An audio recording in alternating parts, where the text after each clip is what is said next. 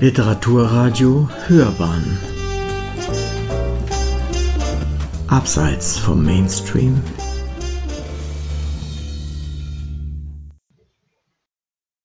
Ich freue mich sehr, dass ich heute die Nebelkinder vorstellen kann. Die Nebelkinder sind mein allerneuester Roman. Es ist ein Drei-Generationen-Roman, der mir aus vielen Gründen sehr wichtig ist. Drei Generationen, drei Frauen. Und zwar geht es um Käthe. Sie ist geboren 1907. Eine Frau aus großbürgerlichem, wohlhabenden Haus in Breslau. Und dann eine vertriebene Trümmerfrau. Danach kommt Anastasia, ihre Tochter. Sie ist geboren 1932, sie ist also ein Kriegskind. Und dann kommt wiederum deren Tochter Lilith, geboren 1967, also ein Nachkriegskind, das nichts, aber auch gar nichts mehr mit dem Krieg zu tun hat, denkt man ja, und wenn ich das so sage, dann hört man vermutlich schon das Thema dieses Buches heraus. Es geht um drei Generationen und darum, wie sich Erlebnisse weit über Generationen ziehen. Ich will vorauserzählen, dass mir dieses Buch auch wichtig ist, weil ich selbst aus genau einer solchen Familie komme. Ähm, damit hat dieses Buch mehr biografische Züge, als es je eines meiner Bücher hatte. Trotzdem ist es natürlich keine Autobiografie, sondern bis auf die äußeren Umstände sind die Geschichten natürlich erfunden. Dennoch gibt es da vieles, was ich selbst kenne. Also meine eigenen Großeltern sind auch aus einem großbürgerlichen Leben in Breslau vertrieben worden und ins absolute Nichts eines Flüchtlingsdaseins nach Bayern gekommen. Meine Großeltern, und das ist mir eigentlich erst viel später klar geworden, haben mir fast nichts über die Vergangenheit erzählt. Meine Mutter die den Krieg als kleines Kind, die Flucht als Fünfjährige erlebt hat, hat mir davon erzählt, aber meist mehr so in Bruchstücken, die fast wie eine Abenteuergeschichte klangen. Allerdings hat sie mir auch, und das immer wieder, von Bombennächten in Kellern erzählt und davor, dass sie immer noch keine Keller und keine Enge mag. Ja, und dann bin natürlich auch ich das Kind, das in der Nachkriegsglückseligkeit aufgewachsen ist. Und ich habe viel recherchiert zu dem Thema. Die moderne Psychologie hat mittlerweile einen Begriff für meine Generation, die Kriegsenkel. Und zwar nennt man sie auch die Nebelkinder. Sie sind nämlich genau die Generation, denen man, der man ständig sagt, wie gut sie es haben, wie glücklich sie sein müssen und dies aber oft gar nicht sind. Meine Generation ist tatsächlich eine Generation der Depressiven und dann muss man sich natürlich fragen, warum? Und einer der Gründe ist sicher, weil vieles nachwirkt, von dem wir gar nicht wissen, über das nie erzählt wurde, vielleicht aber gerade weil es nicht erzählt wurde. Und all dies wurde dennoch weitergegeben. Ja, und wir, wir stochern deswegen im Nebel. Wir sind die Nebelkinder. Also genau darüber erzählt mein Roman, aber natürlich nicht als eine wissenschaftliche Untersuchung, von deren es ganz sehr viele zu diesem Thema gibt, sondern als eine Erzählung. Es ist ein Drei-Generationen-Roman, der über diese drei Frauen erzählt, von Käthe zu ihrer Tochter Anastasia und zu deren Tochter Lilith. Im Buch verschränken sich die Geschichten der Generationen und so werde ich es auch jetzt hier beim Lesen halten. Das erste Kapitel, das ich lesen werde, handelt von Lilith, also der dritten Generation, der Tochter von Anastasia. Und zwar bekommt die alleinerziehende Mutter angetragen, ein Kind aufzunehmen. Und zwar ist es ihr Patenkind, der zwölfjährige Aaron. Und dabei bekommt sie auch noch heraus, dass dies der Sohn des Mannes ist, den sie ein Leben lang geliebt hat und nicht bekommen hat. Sie fühlt sich dazu absolut nicht in der Lage. Sie ist 39, hat keine Kinder gehabt und soll jetzt ähm, dieses Kind aufnehmen. Sie will es überhaupt nicht und erzählt ihrer Mutter, Anastasia, eigentlich fast empört, was man ihr da angetragen hat. Und das ist das nächste Kapitel. Kapitel 2 Lilith, München 2017. Weißt du eigentlich, wie ich aufgewachsen bin? Anastasia schrie ihre Tochter an. Wut zitterte in ihrer Stimme.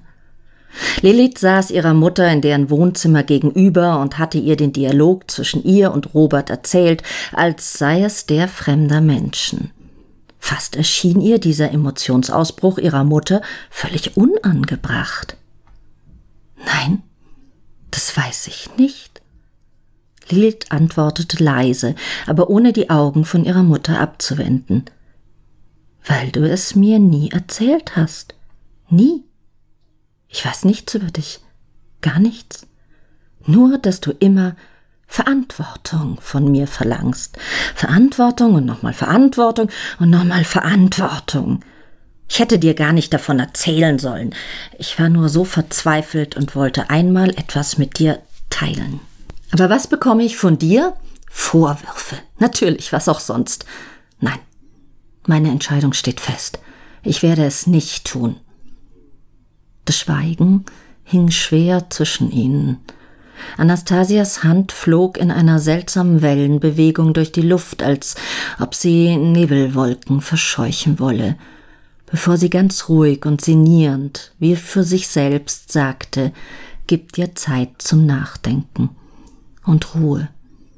Über einen Menschen kann man nicht schnell entscheiden. Anastasia kniff die Augen zusammen. Deine Großmutter hat alles für ihre Kinder getan. Ich habe alles für dich getan. Und das ist das Einzige, was am Ende im Leben einer Frau wirklich zählt. Diese Forderungen wurden Lilith zu viel. Alles, was sie immer gespürt und nie gesagt hatte, platzte aus ihr heraus. Alles für mich getan hast du. Ja, Wäsche gewaschen, Essen gegeben, Schule beaufsichtigt. Hast du mich je geliebt? Ihre Mutter zögerte lange. Lilith, ich brauche Zeit, um es dir zu erklären, warum es das einzig Richtige ist, warum es sein muss. Die Stille hing zwischen ihnen, bis Anastasia beschwörend weitersprach. Wir nehmen uns gemeinsam Zeit und Ruhe. Wir fahren nach Breslau, erklärte sie. Keine Frage, eine Anordnung. Lilith blickte auf. Warum denn das? Was sollte das jetzt? Du wirst sehen, die Landschaft ist wunderschön dort, sie beruhigt und lässt dich nachdenken. Zweifelnd fragte Lilith, wenn die Landschaft so wunderschön ist, warum bist du dann nicht schon lange dorthin gefahren? Weil ich mich dann meiner Vergangenheit hätte stellen müssen, und das wollte ich nicht. Wir reisen zusammen nach Breslau und ich erzähle dir alles, was ich weiß. Ich zeige dir, wie ich aufgewachsen bin und warum du Verantwortung übernehmen musst. Lilith hatte ihre Mutter selten so entschlossen erlebt. Lilith, ich liebe dich und ich würde dir das gerne beweisen. In ganzen 39 Jahren hatte Lilith von ihrer Mutter noch nie diese drei Worte gehört. So oft hatte sie sich gefragt, ob es daran läge, dass ihre Mutter sie nicht liebte, es nicht sagen konnte oder überhaupt nicht lieben konnte. Mal hatte sie das eine, mal das andere angenommen. Kaum konnte sie sich erinnern, je in den Arm genommen worden zu sein, auch hier hatte Lilith nie eine abschließende Erklärung gefunden, weil ihre Mutter sie nicht in den Arm nehmen wollte, weil sie Berührungen, körperlichen Kontakt nicht mochte, weil sie so etwas einfach nicht tat? Keine Antworten, aber Zweifel, auch an sich selbst, immer diese Unsicherheit, ob sie, Lilith, einfach nicht liebenswert war. Und nun sagte sie das, was sie noch nie gesagt hatte. Ich liebe dich. In einem Moment, in dem Lilith eine lebenswichtige Entscheidung zu treffen hatte. In dem Moment, in dem ihre Mutter sie bat, auf eine Reise in die Vergangenheit mit ihr zu gehen. Vielleicht die Fragen zu beantworten, die Lilith nie gewagt hatte zu stellen. Eine leise Träne floss über Liliths Wange. Sie würde mit ihrer Mutter nach Breslau reisen. Anastasia hatte es noch nie gesagt. Ich liebe dich. Ja, das nächste Kapitel, aus dem ich lesen werde, handelt von Käthe, der ersten Generation. Käthe, Breslau 1945. Die Russen sind in Krakau. Selma hatte sich noch nicht einmal den Mantel ausgezogen, bevor sie sich an Käthes Tisch niederließ. Käthe schüttelte den Kopf. Sie wusste genau, was Selma ihr damit sagen wollte. Selma hatte es immer wieder erklärt. Wenn die Russen in Krakau stehen, würden sie Breslau verlassen. Käthe wollte nicht gehen. Breslau war ihre Heimat. Weiter als ins Riesengebirge zur Sommerfrische war sie nie gekommen, und sie wollte es auch nicht. Ludwig hat mir immer wieder geschrieben, alles wird gut. Wir werden gewinnen. Die Festung Breslau wird niemals fallen. Ludwig kämpft in Italien. Er hat keine Ahnung. Ich habe die ganze Zeit Feindsender gehört, BBC und Radio Moskau und Radio Vatikan.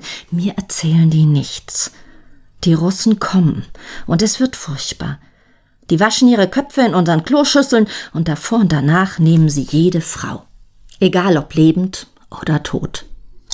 Und die Mädchen nehmen sie auch. Selma warf einen Blick auf Anastasia, die an der Tür stand. Wir gehen jetzt. Pack deine Sachen. In einer Stunde hole ich dich ab und wir gehen zum Bahnhof.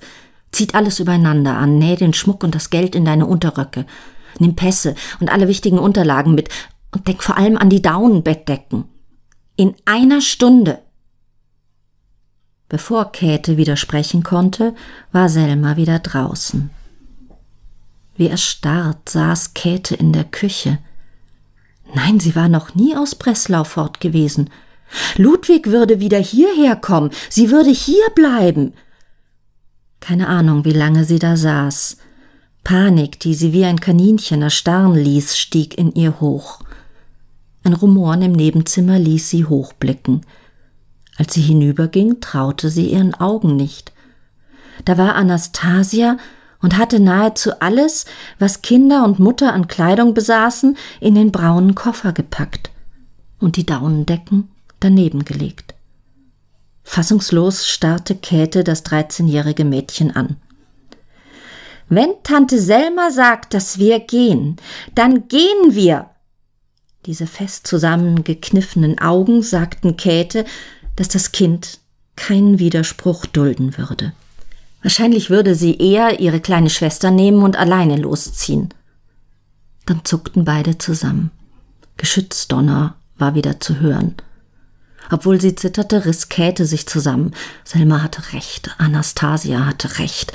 Die Front war nahe, und sie musste ihre zwei Mädchen in Sicherheit bringen. Ach, wenn die Russen zurückgeschlagen waren, würde sie wiederkommen. Sie nähme dies einfach als Reise, als Reise, die wohl ein wenig weiter fortführen würde als jene zur Sommerfrische. Aber nur eine Reise. Seufzend nahm Käthe das ihr von Anastasia entgegengestreckte Nähzeug. Viel Zeit hatte sie nicht mehr, Schmuck und Geld in die Unterröcke einzunähen. Als Selma mit ihrem Sohn Wolfi kam, sagte sie nur Schnell, und nimm alle Tabakvorräte von Ludwig mit. Auf den Straßen hetzten die Leute sich, trugen Koffer in den Händen oder zogen Handkarren, in denen sie ihr wichtigstes Hab und Gut verladen hatten. Käthe fragte sich kopfschüttelnd, ob manche tatsächlich vorhatten, zu Fuß die Stadt zu verlassen, und dies bei minus 30 Grad in diesem bitterkalten Januar. Die Menschen eilten in alle Richtungen, einige von ihnen weinten. Sie gingen nicht mehr heimlich wie früher in der Nacht. Vor dem Bahnhof herrschte ein Tumult. Wieder Weinen, Schreien.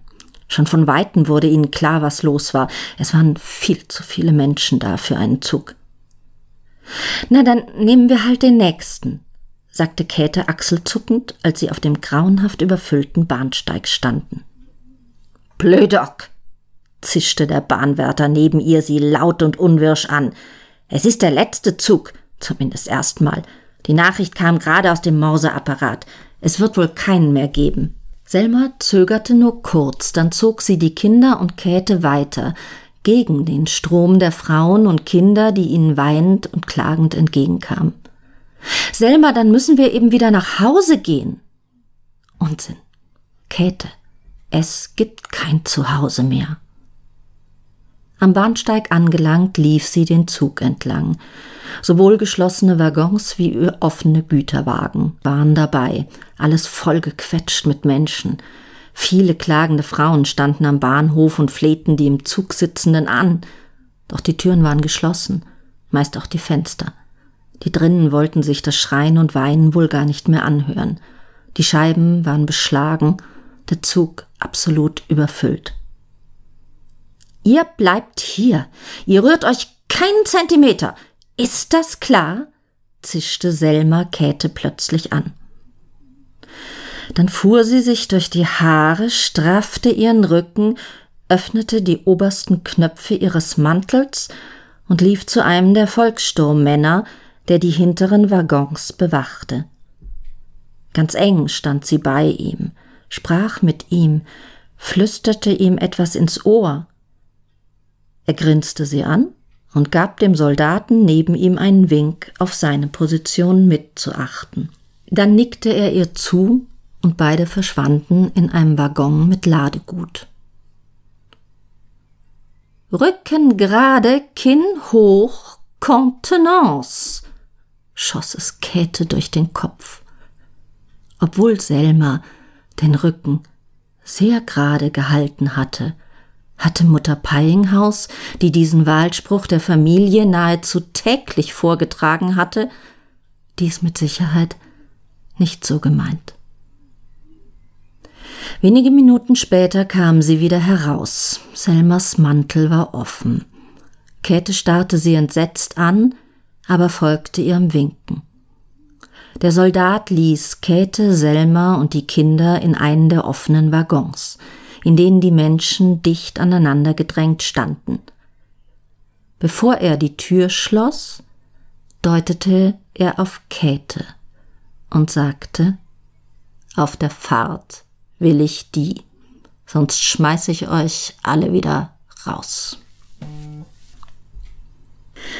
Das dritte Kapitel, das ich lesen werde, handelt nun von Anastasia, der mittleren Frau also. Äh, in meinem Buch ist es tatsächlich das Kapitel 1. Anastasia, München, Februar 1945. Hier könnt ihr schlafen. Der Bauer machte eine abwertende Geste mit der Hand. Es war der Kuhstall, auf den er zeigte. Im Umkreis von München waren sie in einem kleinen Dorf bei einem Bauern einquartiert worden, der die Flüchtlinge, ein Schimpfwort für ihn, nur unter Zwang aufgenommen hatte. Eigentlich hätte Käthe sich nun durchsetzen müssen, aber das Einzige, was sie herausbrachte, war ein nicht forderndes, sondern verzweifeltes. Das ist doch nicht ihr Ernst? Auf das der Bauer nicht einmal reagierte, bevor er sich umdrehte und zu seinem Haus stapfte. Mit hängenden Schultern stand sie da, bis Anastasia sie in den Stall hineinzog. Mutti, es ist warm dort drinnen. Soweit war es. Das Kind, das im Rüschenkleid auf dem Pony hätte sitzen sollen, begnügte sich mit einem warmen Kuhstall. Kette wollte nicht mitgehen, aber Anastasias Wille war zu stark für sie. Ihr konnte Käthe nichts mehr entgegensetzen. Anastasia stemmte die Hände in die Hüften.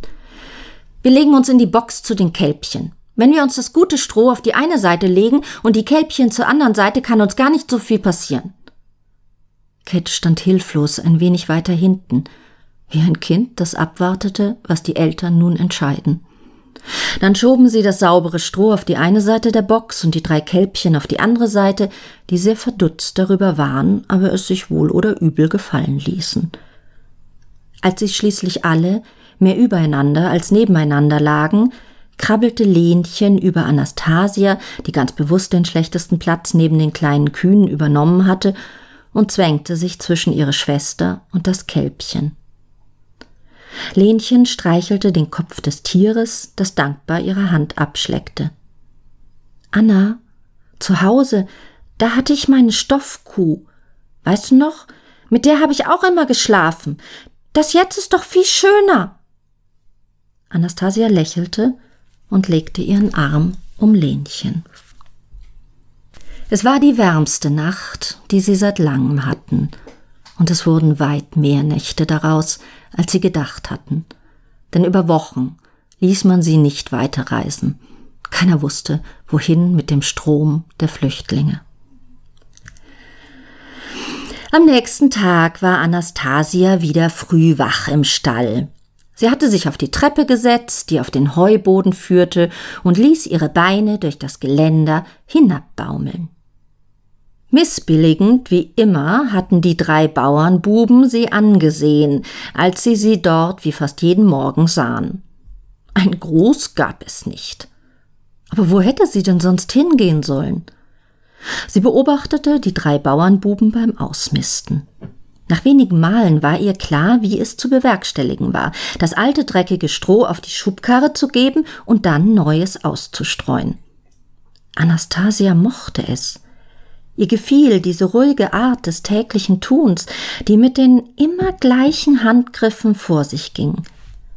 Wenn der Bauer ausmistete, tat er es mit gleichbleibender Geschwindigkeit, Schaufel für Schaufel, mit gleichbleibendem Gesichtsausdruck und mit dem eben gleichen festen Druck auf den Kuhhintern, um die Kühe beiseite zu schieben. Für Anastasia sah es so aus, als ob er dies sein Leben lang noch keinen Tag nicht getan hätte und es nie einen Tag geben würde, an dem er dies nicht tun werde. Das war gleichermaßen faszinierend wie beneidenswert, fand sie.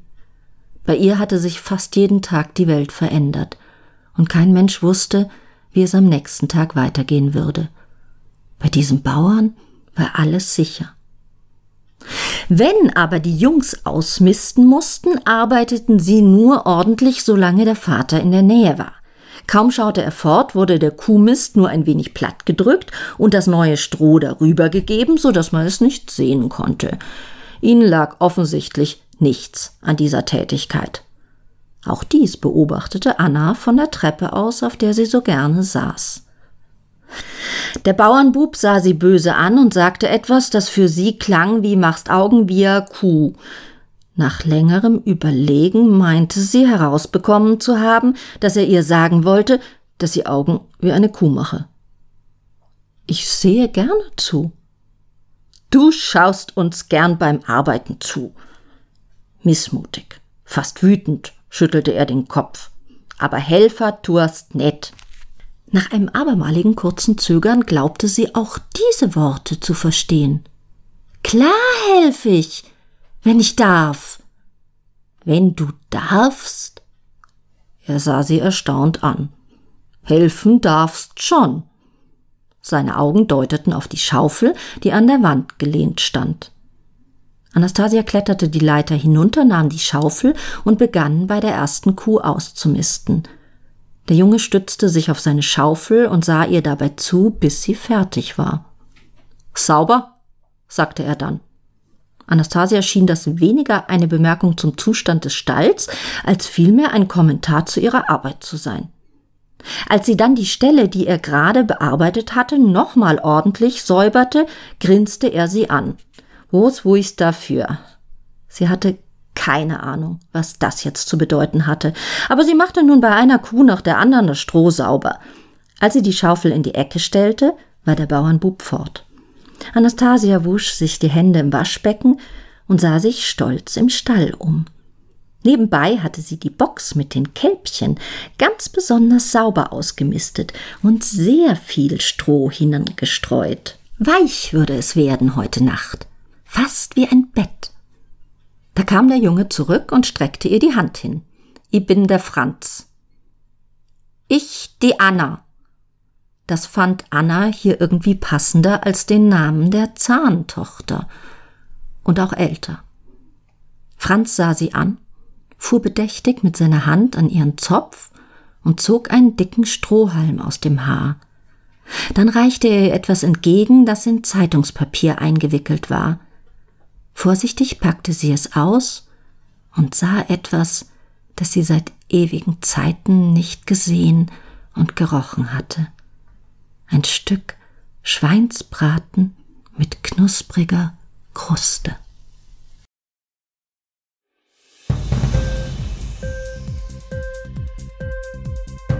Hat dir die Sendung gefallen?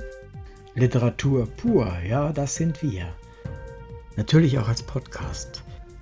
Hier kannst du unsere Podcasts hören. Anchor, Spotify, Apple Podcast, iTunes, Google Podcasts, radio.de und viele andere mehr.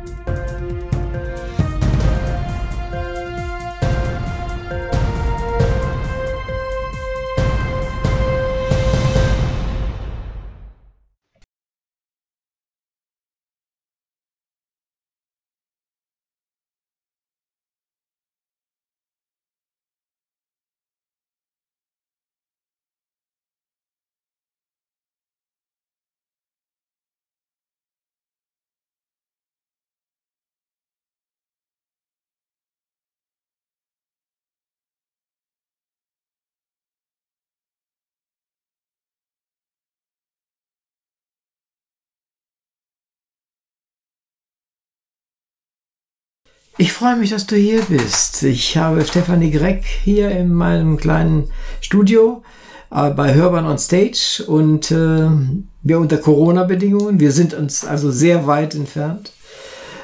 Und ich freue mich, dass du da bist. Ich freue mich sehr, dass ich hier sein kann. Auch diesmal nicht on stage, sondern so nett hier bei dir im genau. Studio. Wir denken uns das Stage dazu, ja. sozusagen. Die ganzen Zuschauer, wir werden keinen Applaus kriegen, aber naja, mhm, ja. ist, nicht, ist nicht zu ändern. Stefanie, schön, du warst ja schon mal bei On Stage zusammen mit Angela Esser. Genau. Das war sehr schön. Da haben wir uns ganz intensiv über Literatur im Allgemeinen und Speziellen unterhalten. War eine ganz tolle Unterhaltung. Genau, fand ich auch.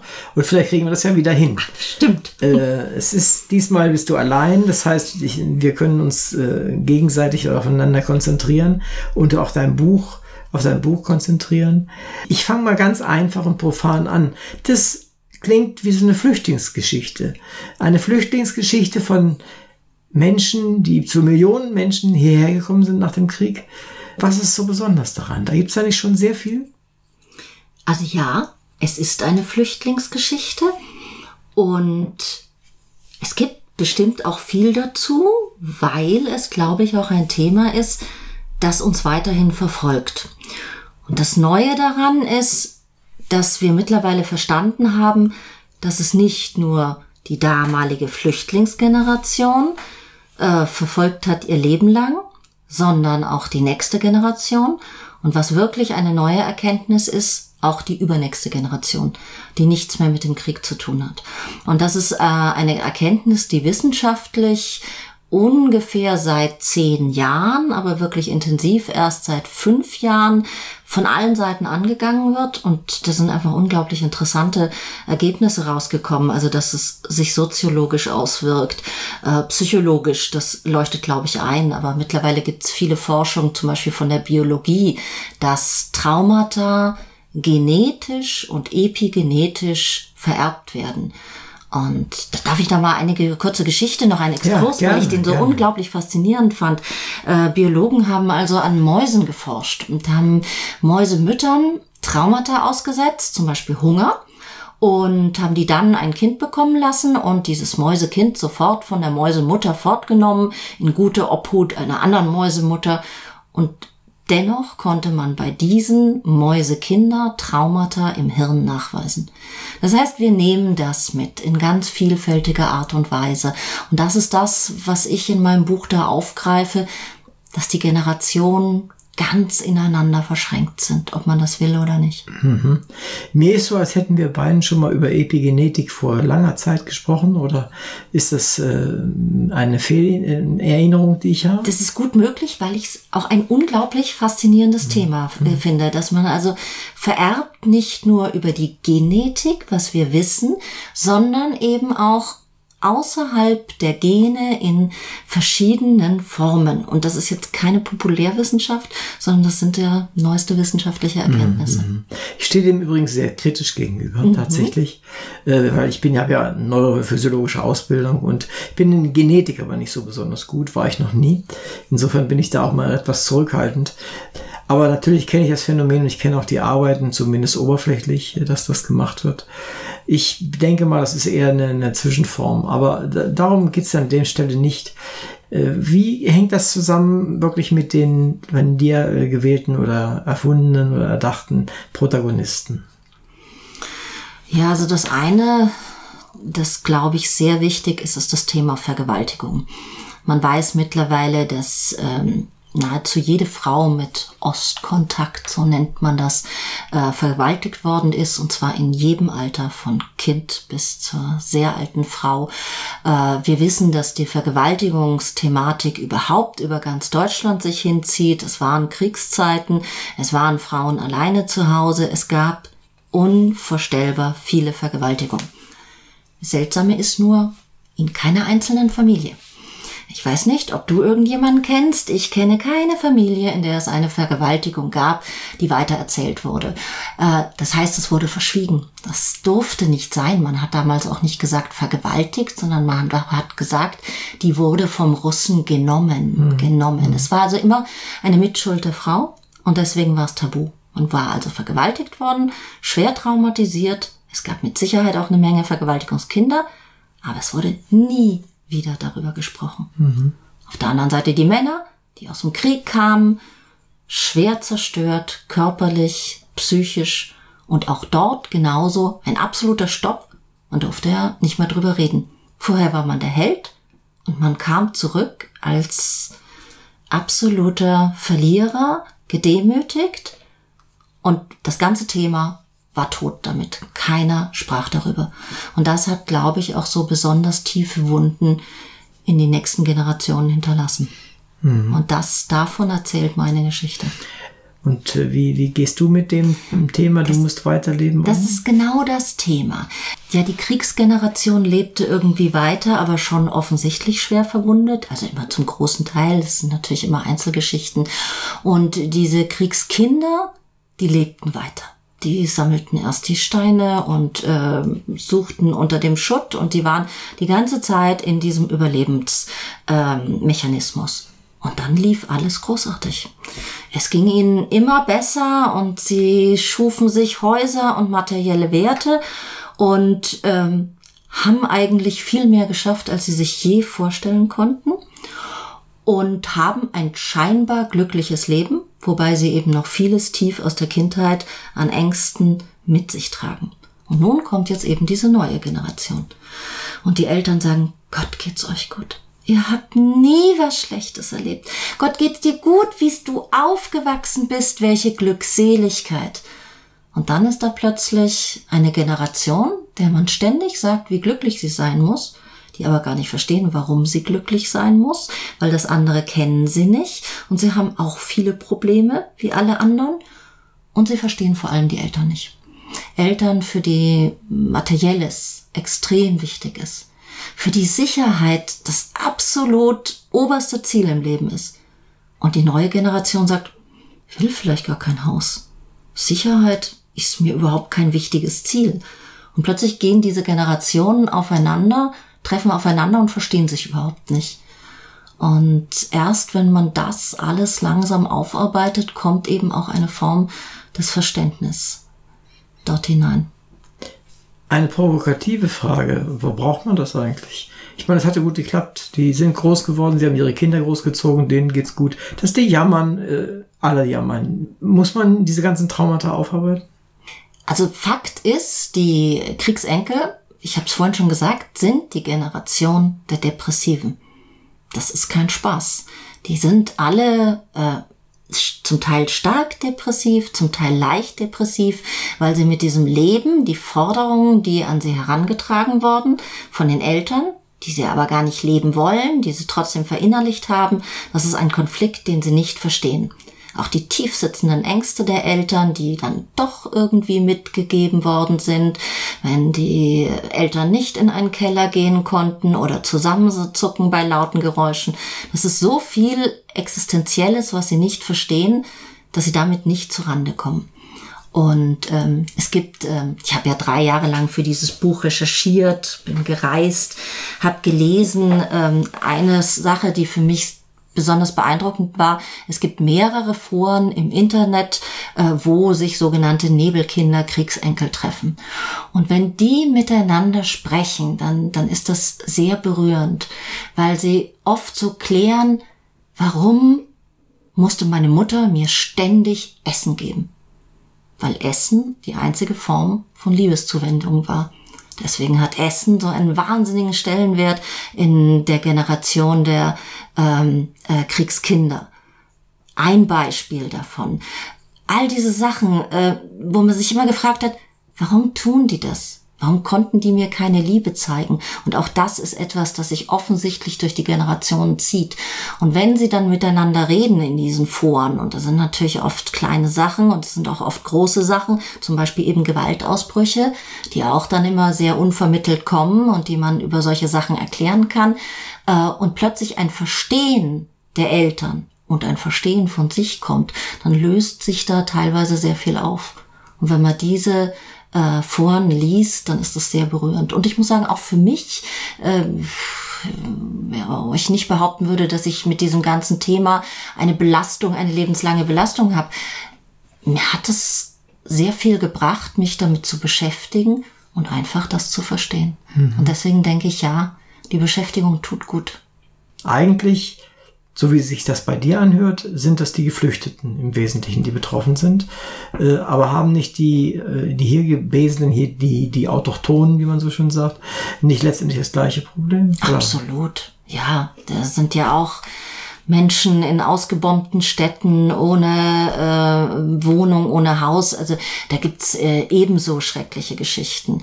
Also bei den Flüchtlingen war es natürlich, dass sie schwerer noch ankamen und wieder loskamen. Also, und sie hatten diesen Makel.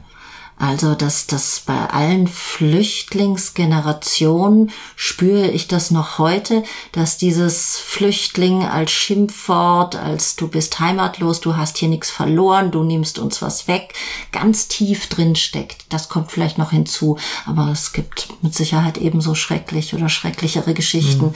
von Menschen, die keine Flüchtlinge waren. Also meine Mutter, die mit Sicherheit nicht fremdenfeindlich ist, ähm, für die war es ganz wichtig, dass sie selbst, die natürlich evangelisch war, ihre Kinder, die hier in Bayern aufwachsen, katholisch tauft. Und zwar nicht aus religiösen Gründen, sondern die sollten endlich dazugehören. Mhm. Also dieses ich will, Opportunität letztendlich, ja? Ja, das finde ich jetzt schon fast zu negativ, dieses ich will dazugehören. Mhm. Oder ich will, dass meine Kinder wenigstens dazugehören, mhm. wo ich immer der Ausgestoßene war. Ja, und dann wäre es ein möglicher Schritt, dass man sich dann eben noch mehr zusammenschließt und sagt, jetzt gehöre ich endlich dazu. Mhm. Jetzt kann ich die Außen wieder etwas abschieben. Mhm. Aber ob das so ist, das, das, das weiß ich mhm. gar nicht. Wenn ich jetzt so in die Weltgeschichte denke, ist es, glaube ich, tatsächlich eher eine Tendenz, dieses jetzt bin ich angekommen mhm. und das mhm. muss ich mir jetzt sichern. Wie, wie sehen denn deine äh, Damen oder die, ja, die betroffenen Kriegsdamen, sage ich mal so, ähm, die, die damals, ja, das waren die Russen, wie sehen die denn die Russen? Kommt das in deinem Buch irgendwie zum Tragen? Ja, die Russen sind schon Täter. Die, ja, die sind, gelten als Täter und sie sind die, vor denen man wahnsinnige Angst hat und ähm, ich meine, ich habe ja auch mit vielen Menschen gesprochen, habe mir viele Berichte zur damaligen Zeit äh, angehört. Die Russen waren schon hart. Also die ähm, sollten auch verbranntes Land und verbrannte Frauen hinter sich lassen. Das war zum Teil offizielle Strategie. Ähm, ich möchte das jetzt nicht den Russen tatsächlich in die Schuhe schieben, denn es passiert bei Krieg immer wieder und genau so. Und das machen ähm, offenbar alle Völker und ich glaube unsere Deutschen ähm, äh, möchte keiner behaupten, dass sie besser waren, aber es waren die gefühlten Täter, die dann ins Land reinkamen und dort natürlich schon wüteten. Mhm. Oder eben das, was du gerade gesagt hast, das nicht erzählen. Ja, genau. Und das ist, glaube ich, vielleicht das Allerwichtigste, dass sie eben alle nicht erzählt haben oder nur eine kleine Andeutung gemacht haben oder die Geschichten so erzählt haben, dass sie alle beschönigt worden sind. Sowohl die Front wurde beschönigt, ähm, dass man da Menschen auch reihenweise selber umgebracht hat, davon hat nie jemand was erzählt. Und eben diese Geschichten der Frauen wurden alle beschönigt und es wurde einfach geschwiegen. Mhm. Und dieses Schweigen, glaube ich, hat unsere Generation schon schwer geprägt, weil wir wussten ja auch gar nicht, nach was wir nachfragen sollten. Aber wir mussten teilweise, das sind so abgehackte Sätze. Mhm.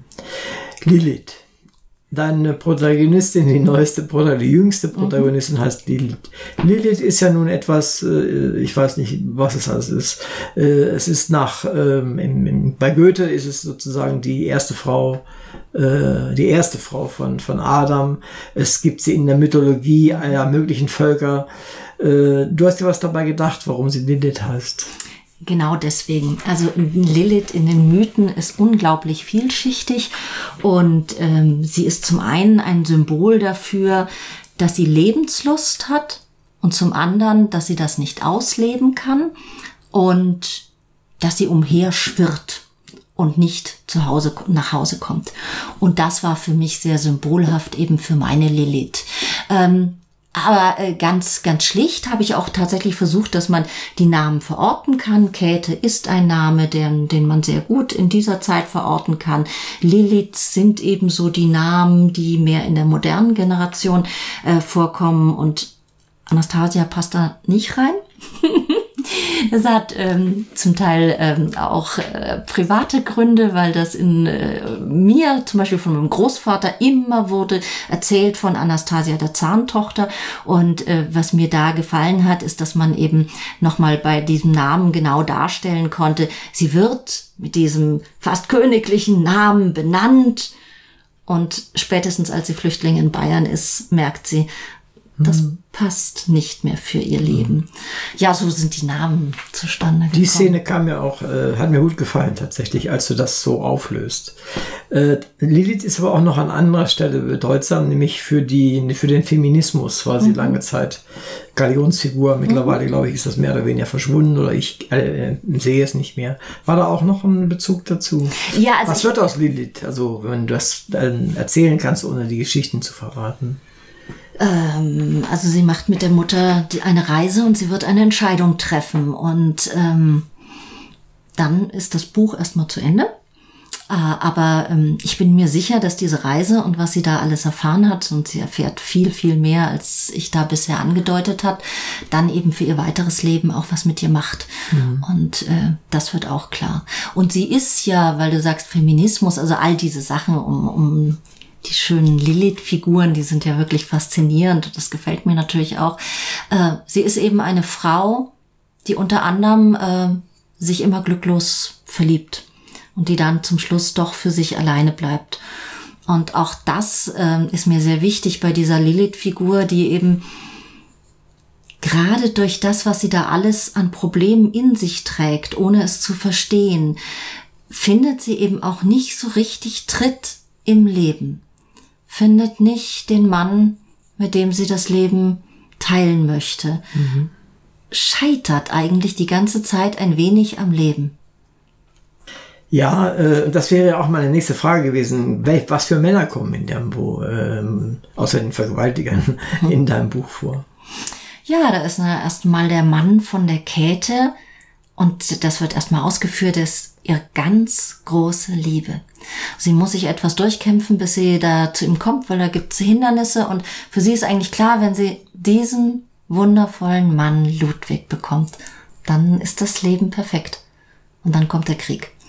Und da gibt's dann also auch mehrere Geschichten. Er ist Richter, ähm, er lässt äh, sich nicht auf den Nationalsozialismus ein, richtet nicht entsprechend der Wünsche, wird deswegen als einfacher Soldat in den Krieg geschickt und kommt zurück und ist aber eben auch schwer beschädigt, weil seine ganzen schönen Ideale da irgendwo im Krieg geblieben sind. Dann ist der zweite Mann von Anastasia Jochen und der ist von ihr ausgesucht nach den Kriterien, die ihr wichtig sind. Der Mann muss mir Sicherheit geben. Mhm. Und das tut er auch und er hat einen guten Beruf und ist Ingenieur und bietet ihr alles.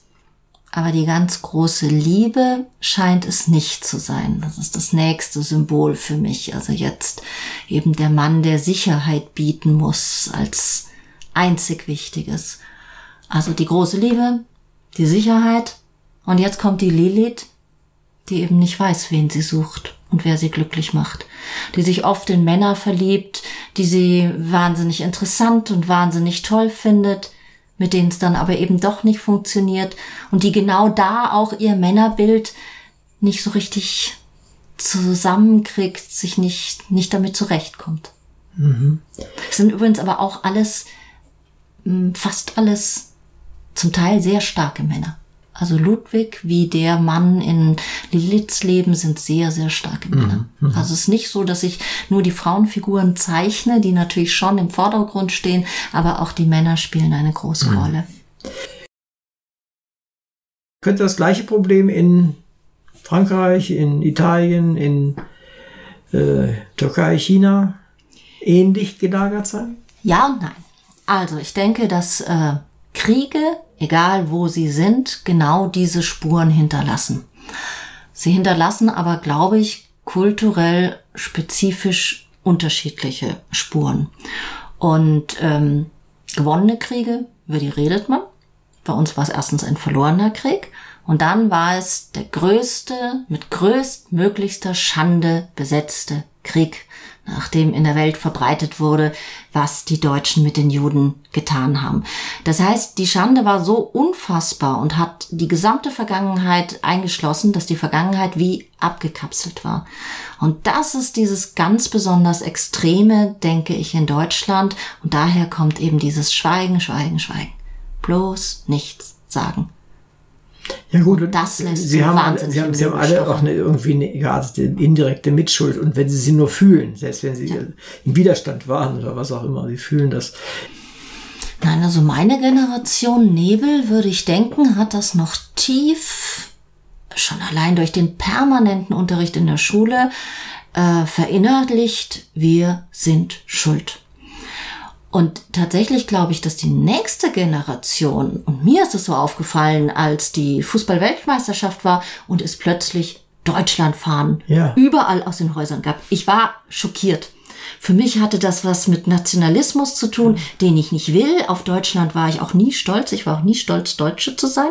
Das war bei mir noch ganz ja, tief drin. Und die nächste Generation hat das offenbar nicht mehr. Also da scheint das jetzt abzuklingen. Andererseits stimmt's auch nicht immer. Ich kann sagen, dass meine Tochter das unfassbar ernst nimmt und immer wieder betont, dass wir da, ich sag immer, du stehst in keiner Schuld, aber in einer Verantwortung nach vorne. Mhm. Und sie sagt, nein, nein, wir stehen auch schon immer noch in einer Schuld. Mhm. Also es ist bestimmt auch wieder unterschiedlich. Aber dass, dass die neue Generation wieder deutsche Flaggen raushängen kann, ohne damit ein Problem zu haben, das das, da merkt man, dass viel geschehen ist. Ja. Also für mich war es auch ein Prozess. Ich war zuerst entsetzt und schockiert und absolut dagegen, weil ich es eben mit Nationalismus verbinde. Ja, und also ich, ich fand es unmöglich. Äh, und dann habe ich gemerkt, dass die Jugendlichen das einfach als positives ja. Selbstbild annehmen. Wir sind Deutsche und da ist nichts Schlimmes dabei. Genau. Und dann habe ich gemerkt, dass das eigentlich auch gut ist. Und ich meine, die anderen europäischen Länder haben sie ja immer alle gemacht. Ja, die haben ja alle ihre Flaggen gezeigt. Deswegen fand ich es gut, dass wir das auch Genau. Und mir wurde dann auch eigentlich langsam klar, nein, das ist eigentlich, ist eigentlich gut, das ist richtig, das ist eine Versöhnung mit sich selbst. Ja. Und die Sachen, die so feststecken und damit eben dieses Leid verursachen, das auch in der dritten Generation wirklich stark ist, die kann man, glaube ich, nur auflösen oder schneller auflösen, wenn man hinschaut und versteht. Einfach durch das Verstehen. Ja, wenn, was gibt's denn nach der Nebelgeneration? Wie, wie soll die Nebelgeneration denn damit umgehen, dass ihre Kinder ich, normal, ich wachs mich kaum zu sagen, was das ist, ja, äh, zumindest nicht so traumatisiert sind. Was sollen die tun? Ich meine, sie können, wenn es epigenetisch tatsächlich funktionieren sollte, wie gesagt, ich bin skeptisch, aber wenn es so geht, dann ist da nicht viel daran zu tun. weil dann geht das weiter. Nein, nein, es gibt ja, also falls es Epigenetik gibt. Ich will da gar nicht mit dir in Streit gehen, auch wenn die Wissenschaftler im Moment dazu tendieren und es da auch wieder ganz tolle Untersuchungen gibt. Aber Wissenschaft ist auch relativ und keiner weiß sicher, was in 100 Jahren davon relativiert wird oder nicht. Ähm, wo wollte ich denn hin? Wir wollten auf die äh, Un Unlöschbarkeit der Epigenetik und was genau. sollen die Kinder tun? Also genau, auf jeden die... Fall gibt es neben Genetik eventuell Epigenetik mit Sicherheit auch soziologisches, psychologisches und, und, und. Und ein Punkt ist sicherlich, dass man äh, hinschauen kann und verstehen. Ich glaube schon, dass immer Verständnis der erste wichtige Schritt ist, mit Problemen, die man vorher nicht versteht, aber dennoch hat, besser zurechtzukommen. Gut, aber ich frage jetzt nach deren Kindern. Nach deren Kindern. Ja, da, da fragst du vielleicht die falsche, weil da musst du dann jemanden fragen in 20 Jahren wieder, der das so wirklich überblicken kann. Ich habe tatsächlich das Gefühl, dass die Jugend heute deutlich leichter ist als wir.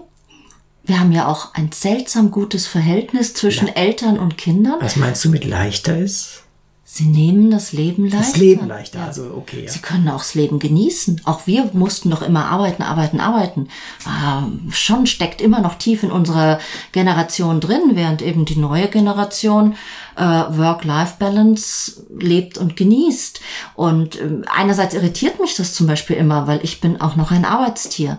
Äh, und diese neue Generation, die genießt ihr Leben. Und dann muss ich mir selber sagen, schön, dass sie es genießen. Ähm, wie gesagt, ich finde es wunderbar, dass, dass das Verhältnis zwischen Eltern und Kindern im Moment meistens relativ gut ist, auch ganz anders als in den Generationen zuvor.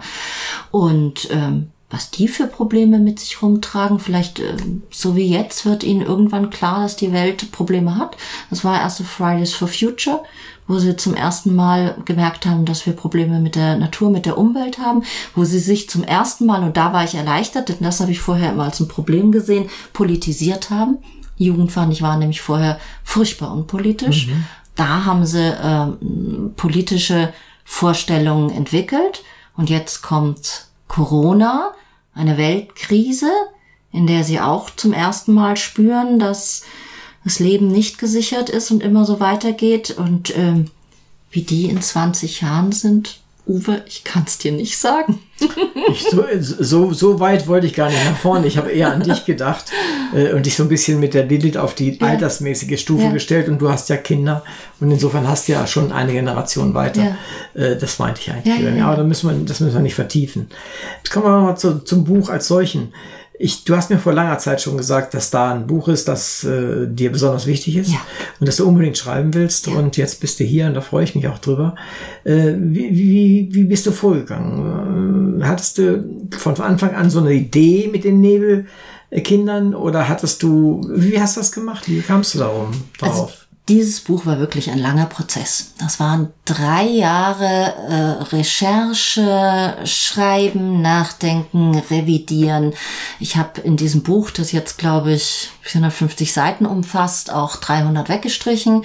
Ähm, also es war wirklich ein großer Prozess. Und wenn du mich jetzt fragst, wie genau, ich glaube, dass ich tatsächlich damit angefangen habe, ähm, die Vergangenheit, also äh, eine Flüchtlingsgeschichte, aber ich hatte auch sofort im Kopf dieses Thema drei Generationen, dass ich das darüber ziehen wollte. Das war in meinem Kopf. Und dann bin ich auf Recherche gegangen und dann habe ich erst all diese Sachen festgestellt, eben zum Beispiel diese ganze Forschung zu Nebelkindern und war davon tief beeindruckt, weil ich auch einfach gemerkt habe, dass mich das selber mhm. absolut trifft und betrifft und dass unsere Generation eigentlich daraus ihre ja so Lebenseinstellung äh, zu einem großen Teil hat.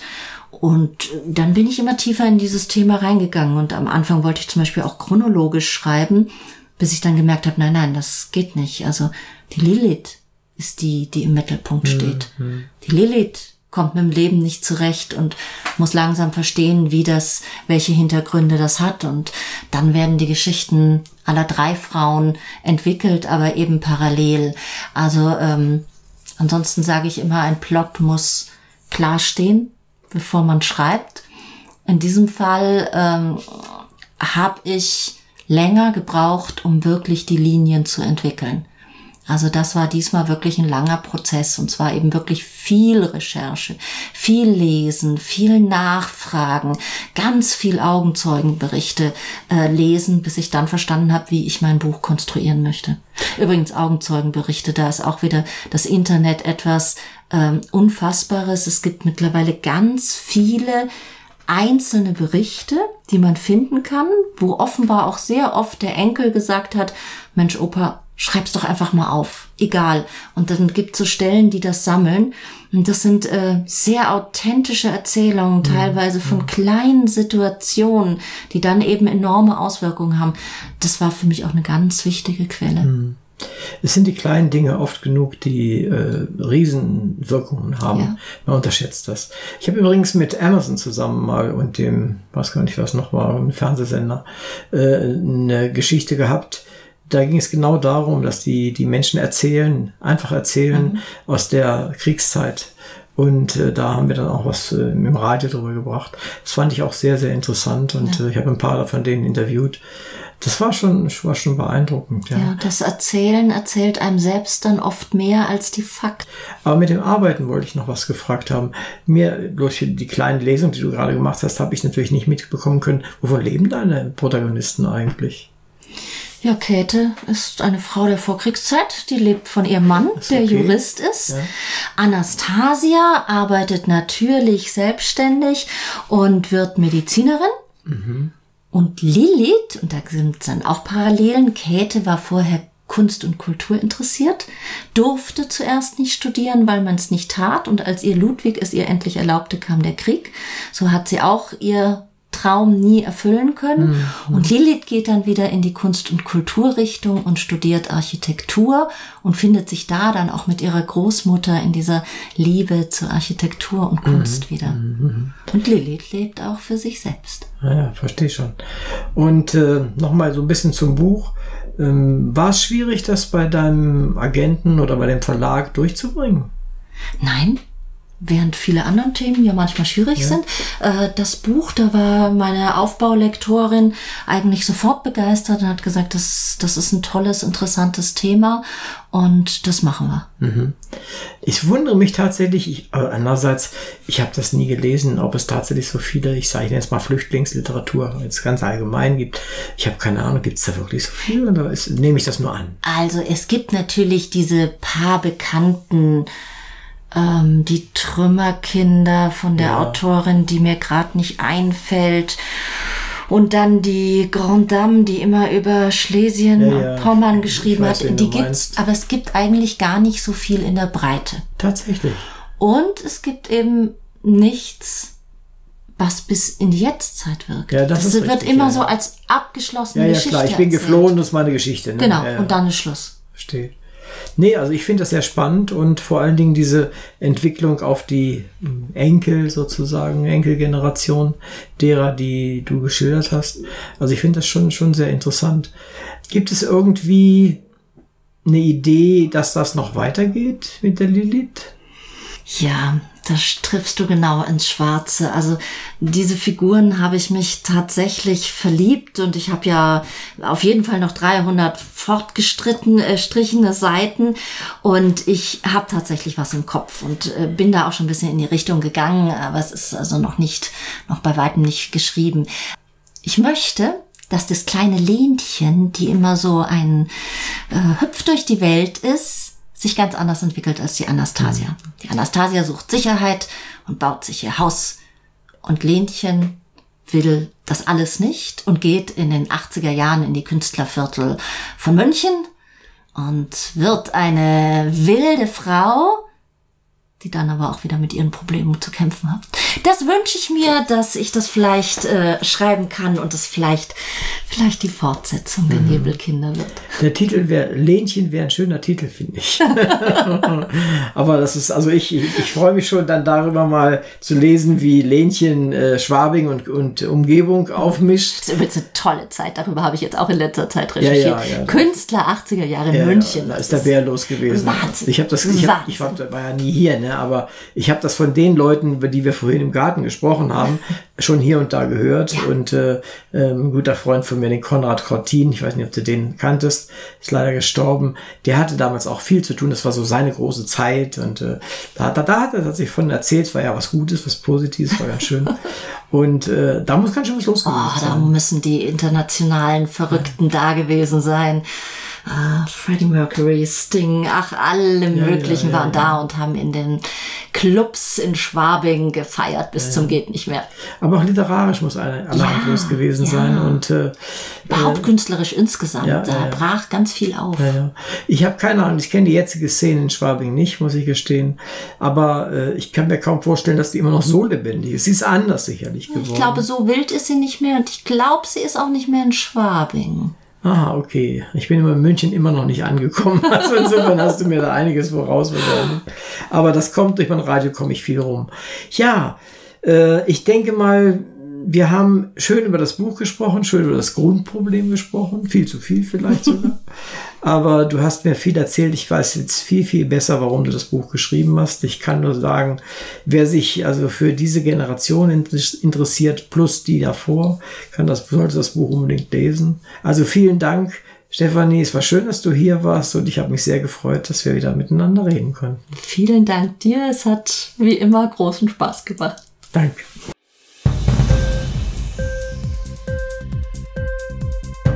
Hat dir die Sendung gefallen? Literatur pur, ja, das sind wir. Natürlich auch als Podcast. Hier kannst du unsere Podcasts hören.